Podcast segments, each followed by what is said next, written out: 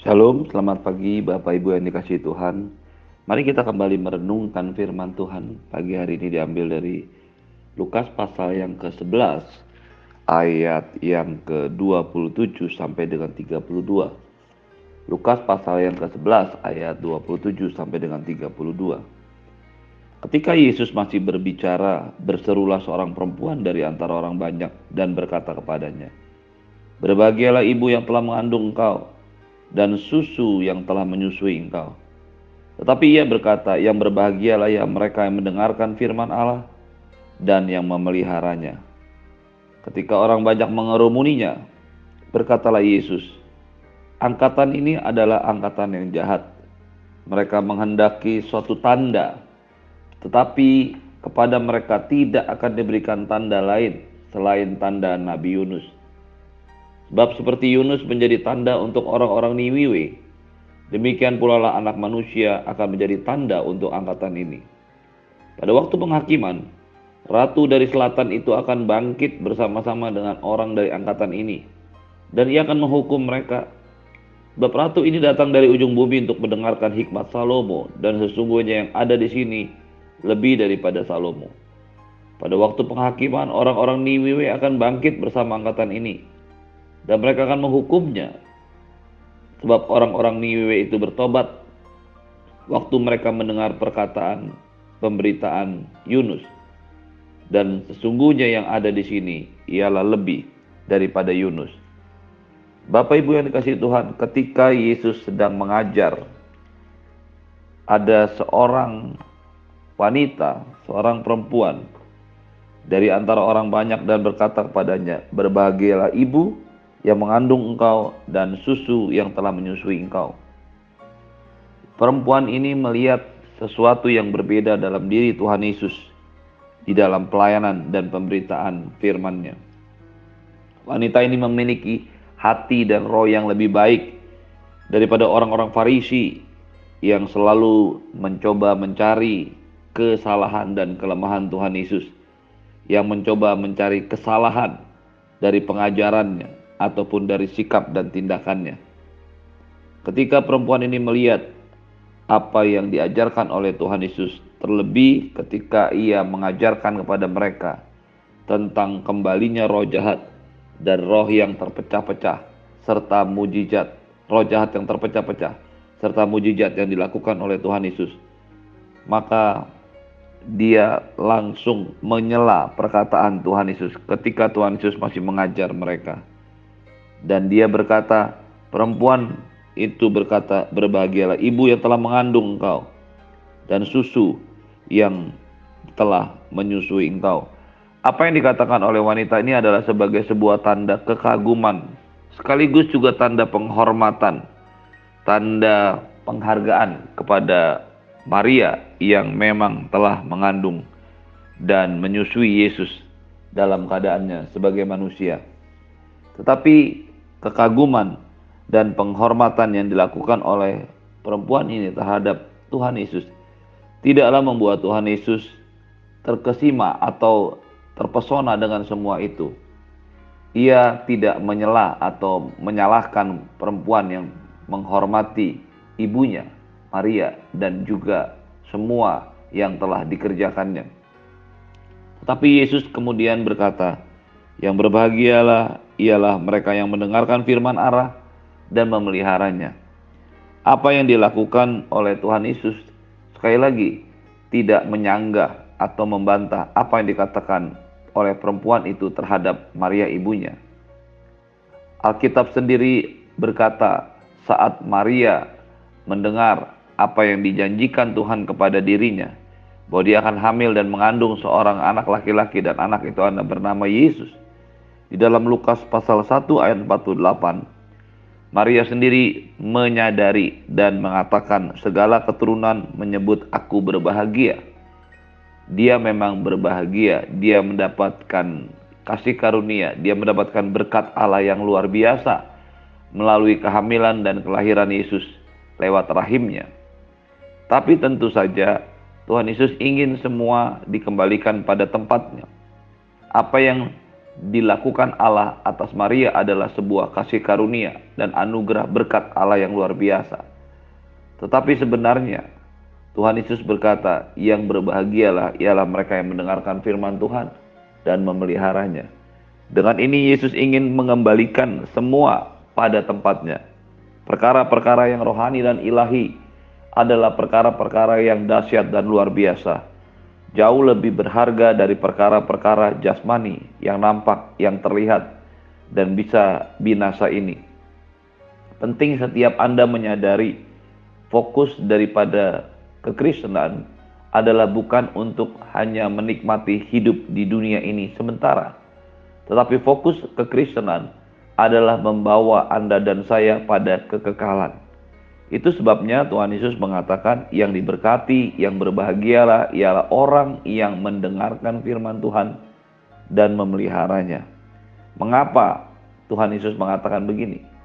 Karena dari firman Tuhanlah terpancar kehidupan. Dari firman Tuhanlah terpancar hikmat, kebenaran. Dari firman Tuhan terpancarlah kebenaran akan penghakiman dan dosa. Ketika Anda dan saya hidup memegang firman Tuhan, memelihara firman Tuhan dalam hidup ini, maka firman Tuhan akan menuntun kita di dalam keselamatan. Firman Tuhan itu akan membawa kita kepada kebenaran dan keselamatan. Firman Tuhan itu akan membawa kita kepada perubahan hidup. Firman Tuhan itu akan membawa Anda dan saya hidup selalu di dalam kebenaran. Itu sebabnya mengapa Tuhan Yesus mengatakan demikian. Kata memelihara sendiri berasal dari bahasa Yunani pulaso. Pulaso itu diterjemahkan sebagai memelihara. Tetapi juga dapat diterjemahkan sebagai kata menjaga. Digunakan juga sebagai sebuah alat penjaga untuk membatasi hal-hal kita, hal-hal dalam hidup ini yang berbahaya. Kata pulaso ini juga menjadi sebuah penjelasan dari alat yang akan menjaga kita dari sebuah kehilangan atau salah arah. Kata pulaso ini juga dapat diterjemahkan sebagai to observe, mempelajari, mengamat-amati dengan teliti. Ketika Anda dan saya mendengarkan firman Tuhan, firman Tuhan itu tidak seharusnya lalu begitu saja dalam hidup kita. Firman Tuhan harus Anda dan saya observasi, pelajari betul-betul Orang yang berbahagia, orang yang diberkati bukan hanya orang yang mendengarkan firman Tuhan. Bukan hanya dia datang ke gereja dan mendengarkan khotbah atau renungan atau firman Tuhan. Bukan hanya membaca atau mendengarkan dari audio firman Tuhan. Tetapi mereka yang memeliharanya, menjaganya dengan teliti, mereferensikan hidupnya sesuai dengan firman Tuhan, mengamat-amati firman Tuhan. Apakah itu sudah dilakukan dalam hidup kita? Mengamat-amati hidup kita sesuai dengan firman Tuhan. Apakah ada sesuatu yang harus kita ubah? 2 Timotius 3 ayat 16 berkata, segala tulisan yang diilhamkan Allah memang bermanfaat untuk mengajar, menyatakan kesalahan, memperbaiki kelakuan, serta mendidik orang dalam kebenaran. Mengapa Anda dan saya akan diberkati? Mengapa setiap orang Kristen akan berbahagia dan diberkati? Kalau mereka mendengar dan memelihara firman, menjaga firman, mengamat-amati, memperhatikan apa yang firman Tuhan tulis tentang hidup dan dirinya. Inilah yang akan mengubah kita, inilah yang membuat kita menjadi berbahagia, inilah yang membuat Anda dan saya diberkati. Banyak orang Kristen ingin hidupnya diberkati, tetapi mereka kurang memperhatikan firman Tuhan. Sehingga akhirnya apa yang dilakukannya dalam kehidupannya tidaklah menggenapi apa yang firman Tuhan katakan.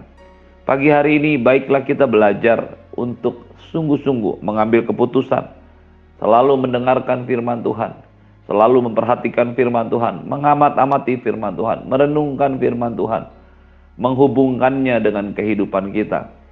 Firman Tuhan yang Anda dan saya dengar, baca, dan pelajari harus menjadi sebuah makanan dan kehidupan yang nyata dalam hidup kita Kehidupan kita harus sesuai dengan apa yang dituliskan oleh firman Tuhan.